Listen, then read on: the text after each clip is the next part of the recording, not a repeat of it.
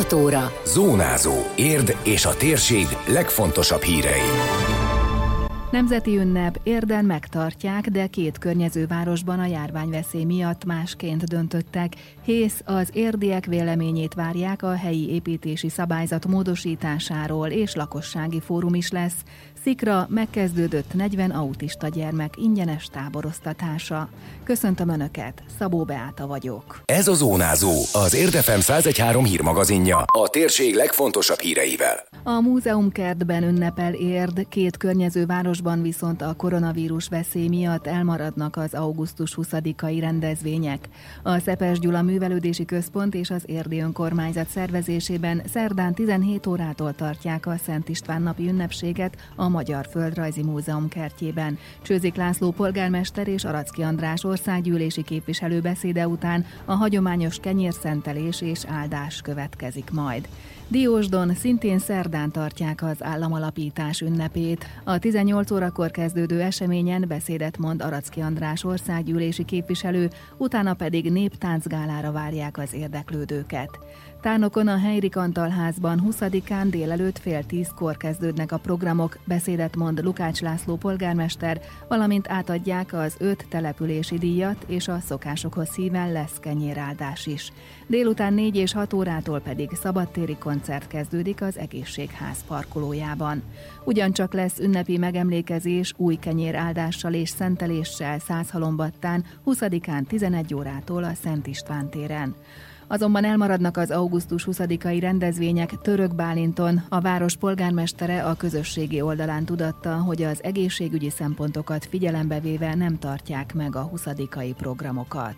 Budaörsön szintén így döntöttek, emellett, mint a város honlapján olvasható, elmarad a nyárvégi idesüs és a szeptemberi budaörsi vigasságok is a koronavírus veszély miatt. Az érdiek véleményét is várják a változó hészről. A helyi építési szabályzat módosításának előzetes tájékoztató dokumentációját a város honlapján az érd.hu oldalon tették közzé.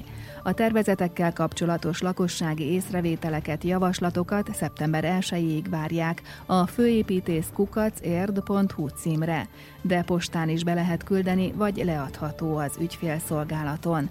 Ezen kívül lakossági fórumot is tartanak a témáról augusztus 24-én hétfőn 17 órától a Polgárok házában.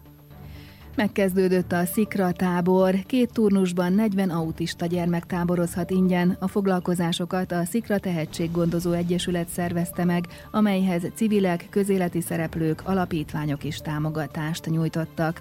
A sajátos nevelési igényű gyerekek a táborban nem csak élményeket, hanem a mindennapokhoz szükséges, hasznos ismereteket is szereznek. A helyszínt a Szepes Gyula Művelődési Központ adja, de szinte folyamatosan úton vannak. Számos helyen tartanak foglalkozást a két hét alatt, mondta el rádiónknak Zádori Henrietta, a szervezet alapítója és elnöke, a tábor megálmodója. Ma pont két csapat van itt párhuzamosan, ma van az életre nevelő napjuk, úgyhogy postán jártunk, zöldségesnél jártunk, most éppen fagyizni tartunk. Megmutatni nekik igen, hogy egy boltba hogy kell fizetni.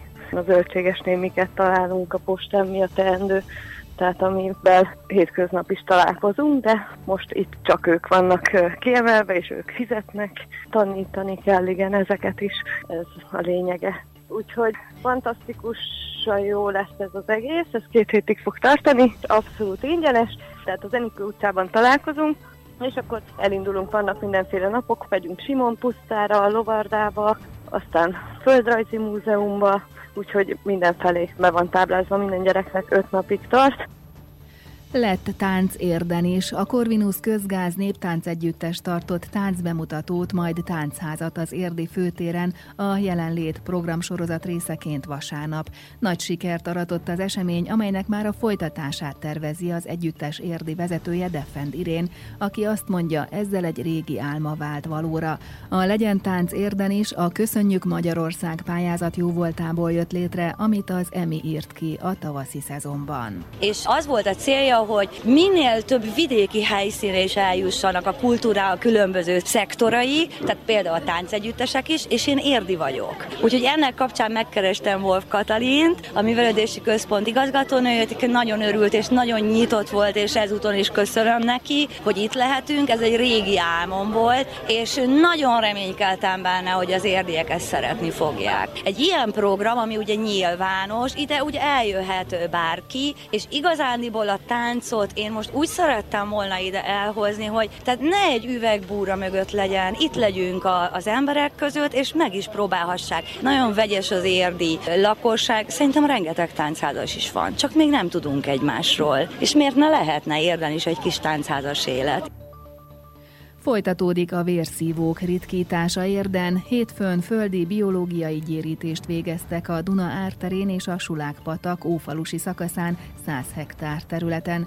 Az önkormányzat tájékoztatása szerint szerdán földi kémiai szúnyoggyérítés lesz szintén Ófaluban, valamint Érligeten 650 hektárnyi területen. Továbbra is őrzi veretlenségét az érdi VSE. A Moson Magyaróvár vendégeként egy nóra győzött hétvégén az érdi csapat az MB3 nyugati csoportjának negyedik fordulójában, úgy, hogy eddig egyetlen gólt sem kapott. Limperger Zsolt vezetőedző értékelésében rámutatott, hogy ami az érdieknél az előző héten jól működött, vagyis a labdaszerzés után megvolt az első jó passz, most az első félidőben nem nagyon mutatkozott meg. Ugyanakkor azt is kiemelte, hogy az ellenfélnek az első játék részben volt egy nagy helyzete, és ha azt berúgja, akkor egészen másként alakul az egész mérkőzés de nem rúgta be. Aztán a másik fél időben meg ugye mi átálltunk egy másik rendszerre, ami már egy picivel hatékonyabb volt, ugye a Patrik beállt a Papov, picivel hatékonyabbak voltunk felfeljátékban, de azért azt a szintet azért nem ütötte meg, mint ami a múlt héten volt, de ezt hozzá kell tenni az, hogy a, amit az ellenfél megengedő, ezt mindig szoktuk mondani.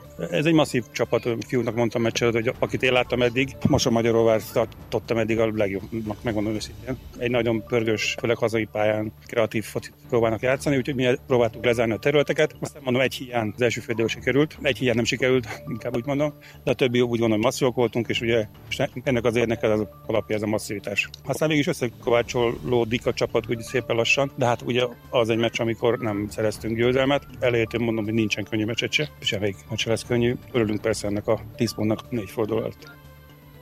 A Moson Magyaróvár vezetőedzője Varga László szerint van mit javítaniuk a helyzetek kihasználásán, de nem érdemelték meg a verességet. Hát a helyzetek kihasználásával azt gondolom, hogy hadilában állunk. Az elmúlt mérkőzéseken is rengeteg zicserünk volt, bár nyertünk, de felmondtam sokszor a srácoknak, hogy a helyzeteket jobb százalékban kell értékesítenünk. Sajnos az érnek volt egyetlen egy olyan periódus, amikor talán esélyt kaptak arra, hogy gólt szerezzenek, és a bíró segítségével kaptak egy 11-est, egy testen ütközés volt a tizatosan belül, azt gondolom, hogy a vereséget semmiképpen nem érdemeltünk.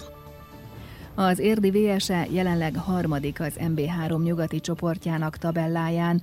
A csapat legközelebb hazai pályán játszik, augusztus 23-án vasárnap 17.30-tól a Székesfehérvár együttesét fogadja az Ercsi úti sporttelepen. A múlt hétvégi mérkőzésről részletes beszámolót olvashatnak az Érdmoston. Időjárás.